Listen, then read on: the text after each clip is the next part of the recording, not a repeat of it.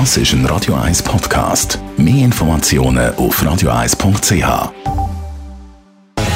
Gesundheit und Wissenschaft auf Radio 1. Unterstützt vom Kopfwehzentrum Irlande Zürich. www.kopfwww.ch Ja, Kamera anstellen oder eben abstellen beim Online-Meeting oder beim Online-Unterricht oder Fachhochschule oder wo auch immer. Das mit der Kamera beim Online-Meeting, das ist ein Wunsch, dass man die meistens einschaltet, oder? Weil viele sagen, ja, schaltet doch das ein, dann sehen wir uns.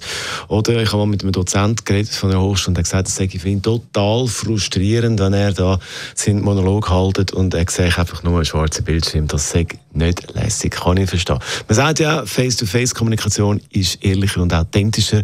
Im Gespräch gibt es eben die weitere Informationsebene, das Gesicht und Mimik, wo man dann auch noch Sachen kann ablesen kann. Aber es gibt eine aktuellere Studie aus den USA, die sagt, Kamera in geschaltet habe, ist nicht in jedem Fall besser bei so einem Meeting. Es gibt auch einen Punkt, wo besser ist, wenn man die Kamera ausgeschaltet hat und nämlich geht es ums Reinreden.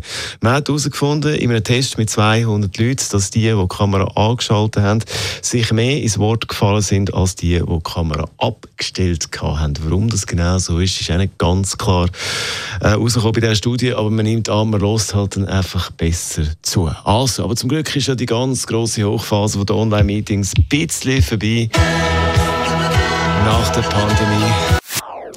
Das ist ein Radio 1 Podcast. Mehr Informationen auf radio1.ch.